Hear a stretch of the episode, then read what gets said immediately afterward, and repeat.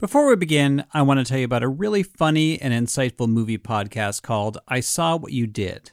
Every week, Millie De Chirico and Danielle Henderson share a double feature with a different wild theme and explore how our life stories impact the movies that we love. Millie and Danielle discuss cult classics through a feminist lens, have conversations about their film crushes throughout the ages, and provide hilarious hot takes on just about everything. New episodes come out every Tuesday. You can follow I Saw What You Did wherever you get your podcasts. The Moth is a great podcast to hear true stories told by people from all walks of life in front of live audiences. And The Moth is bringing you a very special episode about a galaxy far, far away. In honor of May the 4th, or Star Wars Day, they're going to feature hilarious and heartwarming stories about the way that Star Wars has changed people's worlds. Listen now by searching The Moth on Spotify, Apple, iHeart, or wherever you get your podcasts. You're listening to Imaginary Worlds, a show about how we create them and why we suspend our disbelief. I'm Eric Molinsky.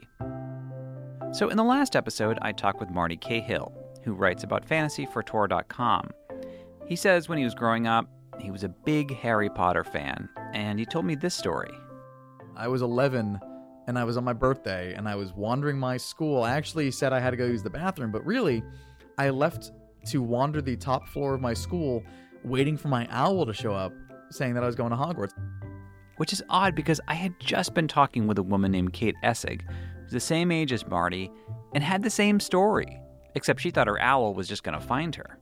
I always felt a connection to Hermione Granger, as like every bookish brown haired girl ever does.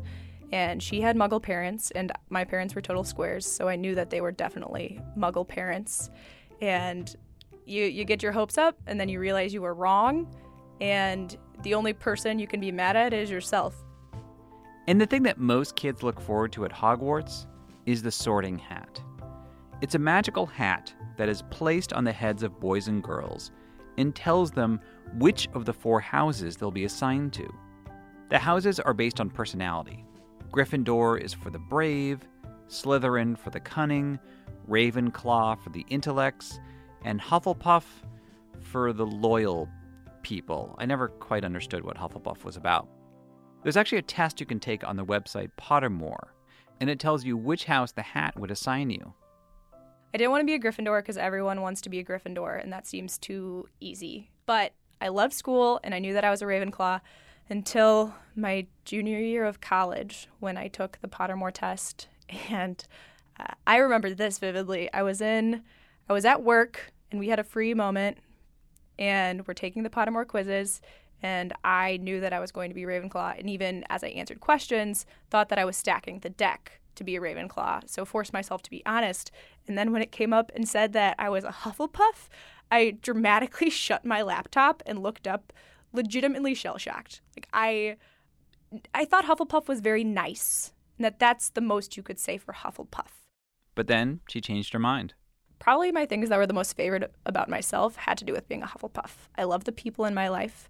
I love caring about people. I am intensely loyal. And Hufflepuffs aren't just nice, they care about people even when it's hard. So now I, I wear it proudly. Wow. Yes. Um, I, then I hate to tell you that I, I'm a Ravenclaw. of course you are. Whatever. I'm happy where my I'm happy in my house now. That's what that whole story is about, finding peace with my house.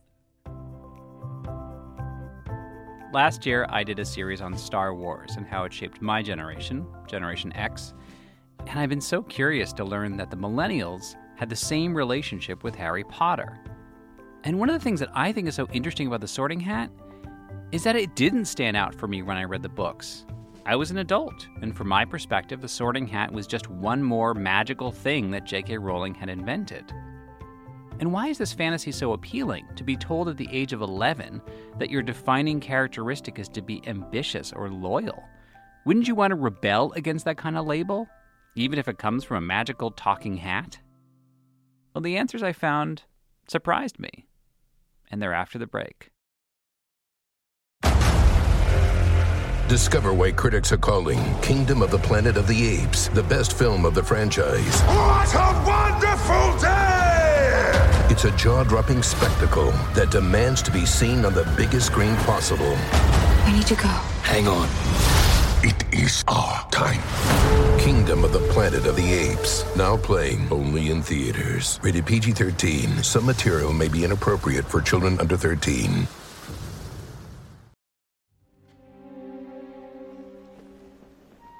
Hmm, Difficult, very difficult. Plenty of courage, I see. Not a bad mind either. There's talent, oh yes, and a thirst to prove yourself.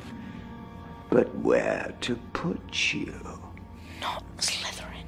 Not Slytherin. Not Slytherin, eh? Are you sure? You could be great, you know. It's all here in your head. And Slytherin will help you on the way to greatness. There's no doubt about that. No? Please, Well, if you're sure, better be Gryffindor! Now, to delve into the subject, I really wanted to talk with Vanessa Zoltan and Casper ter Kuile. They're friends who met at Harvard Divinity School, and they host a very thoughtful podcast called Harry Potter and the sacred text. The motivation behind all of it is to respond in a ministerial way.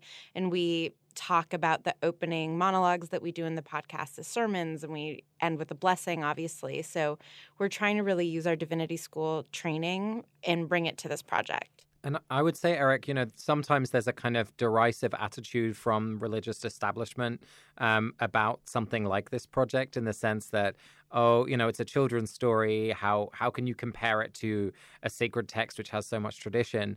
You know, Every, everything starts somewhere, and we have no intention of claiming this as you know a new religion or anything like that. But we do want to say that the texts that in our culture have become known as sacred texts are sacred because people have chosen to treat them as sacred over many, many years and in places um, where they've gathered. It's funny, you know, Casper. You you went to an English. Was your school uh, the sort of what I would imagine is the typical English boarding school? I, I went to two schools. One school was very much a kind of uh, a, a, typical boarding school. We had four houses, uh, but I was a day student there. And then the other school, I was a boarding student, but was maybe a little more modern. But nonetheless, I still had a house, you know, that I was in with a housemaster and all that kind of thing. So, did you have to wear a hat? I didn't have to wear a hat, but I did have a school uniform, and we did have chapel every morning with a uh, headmaster in his billowing cloak. It's so funny because for so many Americans who read, and many people around the world, this is such the, the sort of the ultimate English boarding school fantasy. But as somebody who actually had experience with a real thing, um, obviously the magic part isn't real.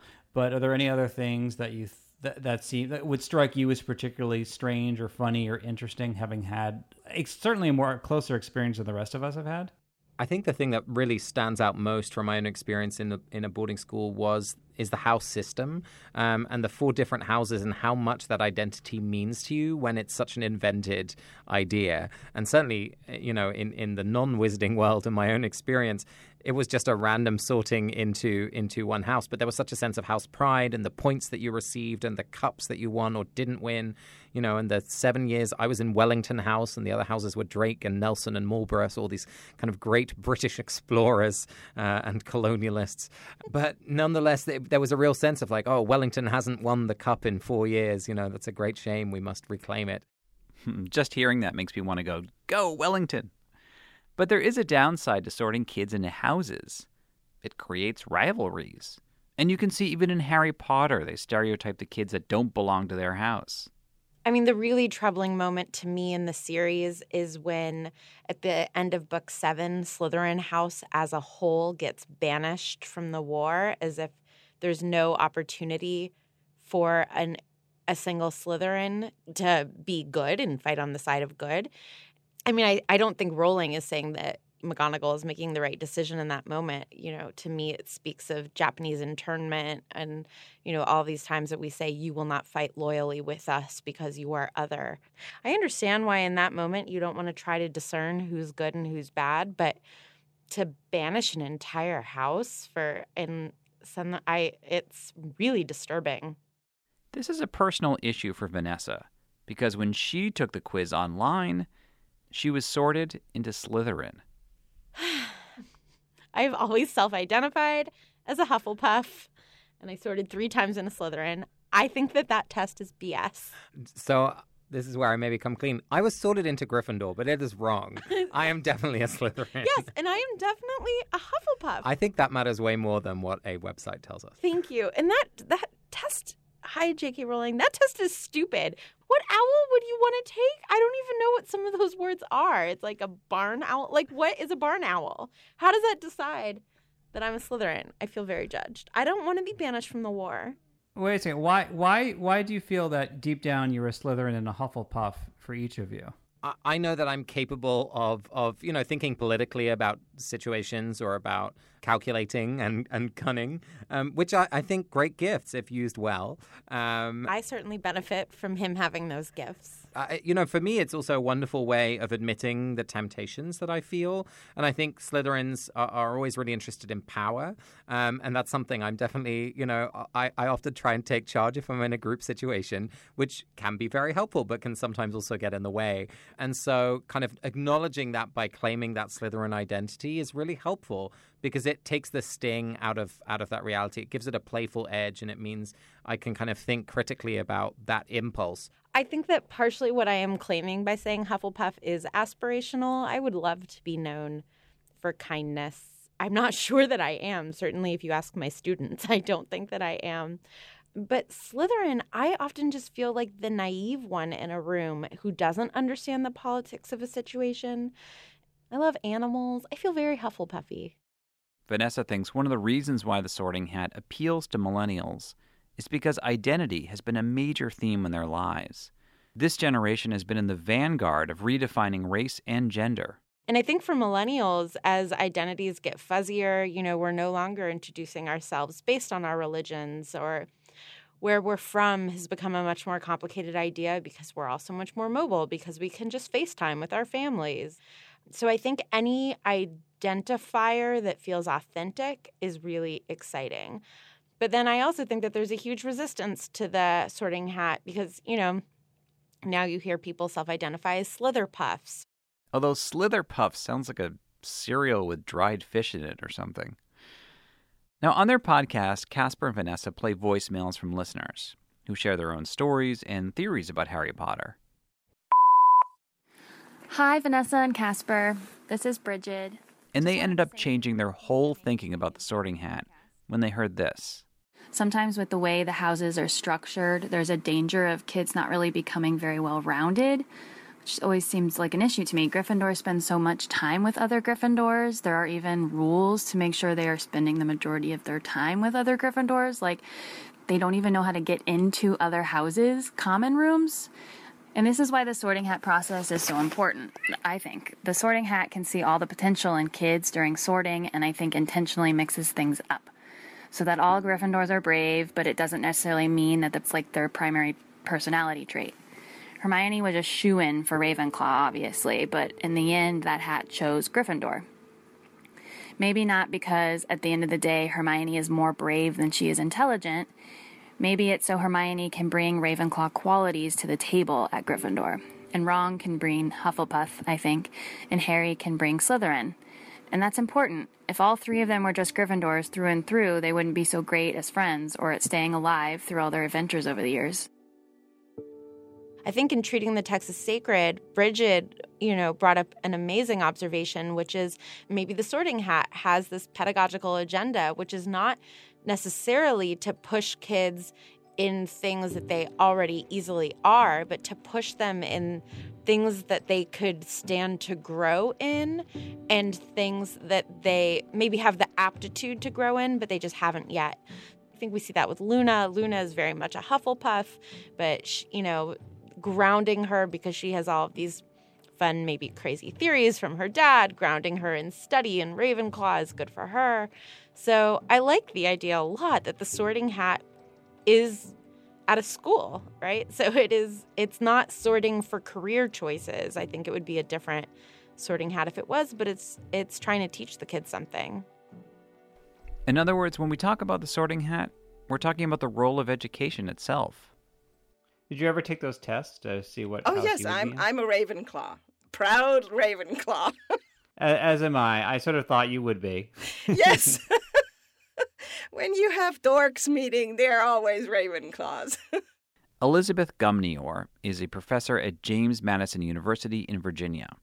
And she's one of many academics who write about and teach Harry Potter in college. Now, she grew up in Germany, so she has an outside perspective on American culture. And in the 30 years that she's been teaching, she's noticed a difference in her students as they've transitioned from Generation X to millennials. She says the overall system of the sorting hat has encouraged the kids to be less self absorbed in their thinking, more team oriented. Because when Harry does something heroic, his house gets rewarded. You know, Professor will announce 10 points to Gryffindor and all the kids will cheer. For a lot of Americans, that is literally a foreign concept. This idea that uh, what you do individually will have an impact on a larger group. That's something that in previous generations that wasn't a very prevalent or even in some ways credible perspective. That was always seen as communistic in, in, in so many different ways. She sees this change in the way her students react to certain assignments and philosophical papers that Generation X wasn't that interested in. That is an understanding, a worldview that is much, much older than Harry Potter and much, much more global than Harry Potter. What she shows us is, in a way, a way forward out of this glorification of individualism. And I see that the millennial generation takes that on much more willingly and deliberately than the previous generation has. Of course, there are a lot of factors that influence a generation. These kids were famously raised in an educational environment that was trying to be less competitive, and the joke was they all got a prize for showing up. But as I was reading the Harry Potter books as an adult, there was one question that always bothered me, and I asked Casper and Vanessa this. What exactly is Hogwarts for? Because they're not allowed to use magic in the muggle world, the world of non magical people. So, what do you do after you graduate besides teach at Hogwarts or work as a bureaucrat in the Ministry of Magic? Or be a shopkeeper. Those are the three options. You know, I like to think that um, a number of people go into the Muggle world. I agree. Um, and so there are actually accountants and architects and all sorts of people in our in our own world who maybe uh, have a have a Hogwarts degree, but we just don't know about it. But what do they do with the magic? I mean, if they're if they're an accountant and you have this incredible training as a wizard, I mean, um, when do you get to use it? Eric, accounting takes a lot of magic.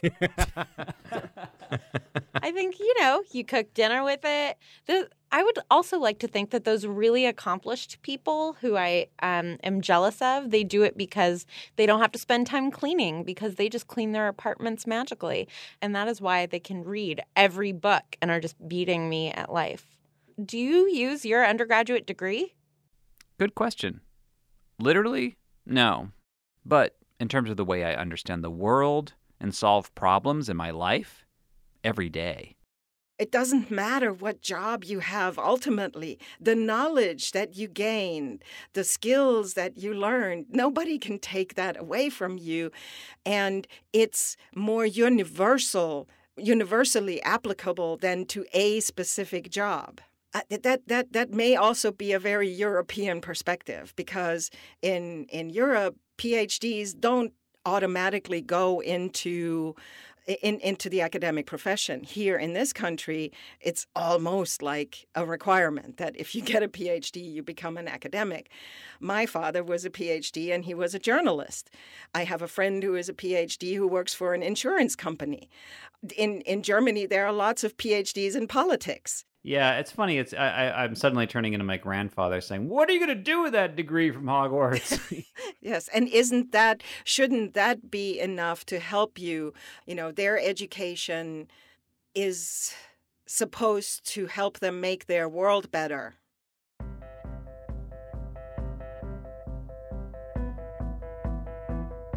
That's it for this week. Thanks for listening. Special thanks to Kate Essig, Marty Cahill, Vanessa Zoltan, Casper ter Kuile, and Elizabeth Gumnior. You can like the show on Facebook or leave a comment in iTunes. I tweet at emolinsky. And you can help support the show by clicking the donate button on my site, imaginaryworldspodcast.org.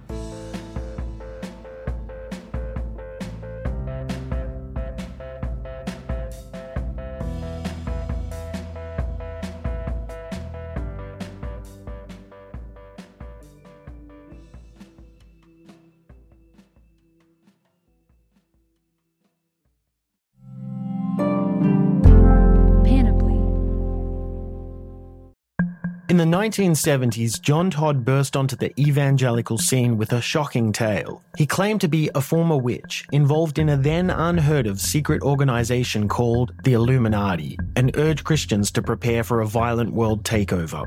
First of all, the number one weapon in everybody's home should be a 12 gauge pump shotgun. Hear the amazing story of one of the originators of the modern day conspiracy theory. From Magnificent Noise and Sony Music Entertainment, this is Cover Up The Conspiracy Tapes. Welcome to a journey into the heart of the Texas Renaissance Festival, the nation's largest and rowdiest celebration of medieval fantasy. But what lurks beneath the facade of tights and turkey legs? Well, we dove deep into the empire to uncover a history marred by mystery and misconduct murders, assaults, and other crimes that tarnish its legacy. This isn't just a fairy tale, it's a cautionary tale of power, fantasy, and the consequences that follow when they all collide. Search for Crime Waves Renaissance Texas on Apple Podcasts, Spotify, or wherever you're listening now.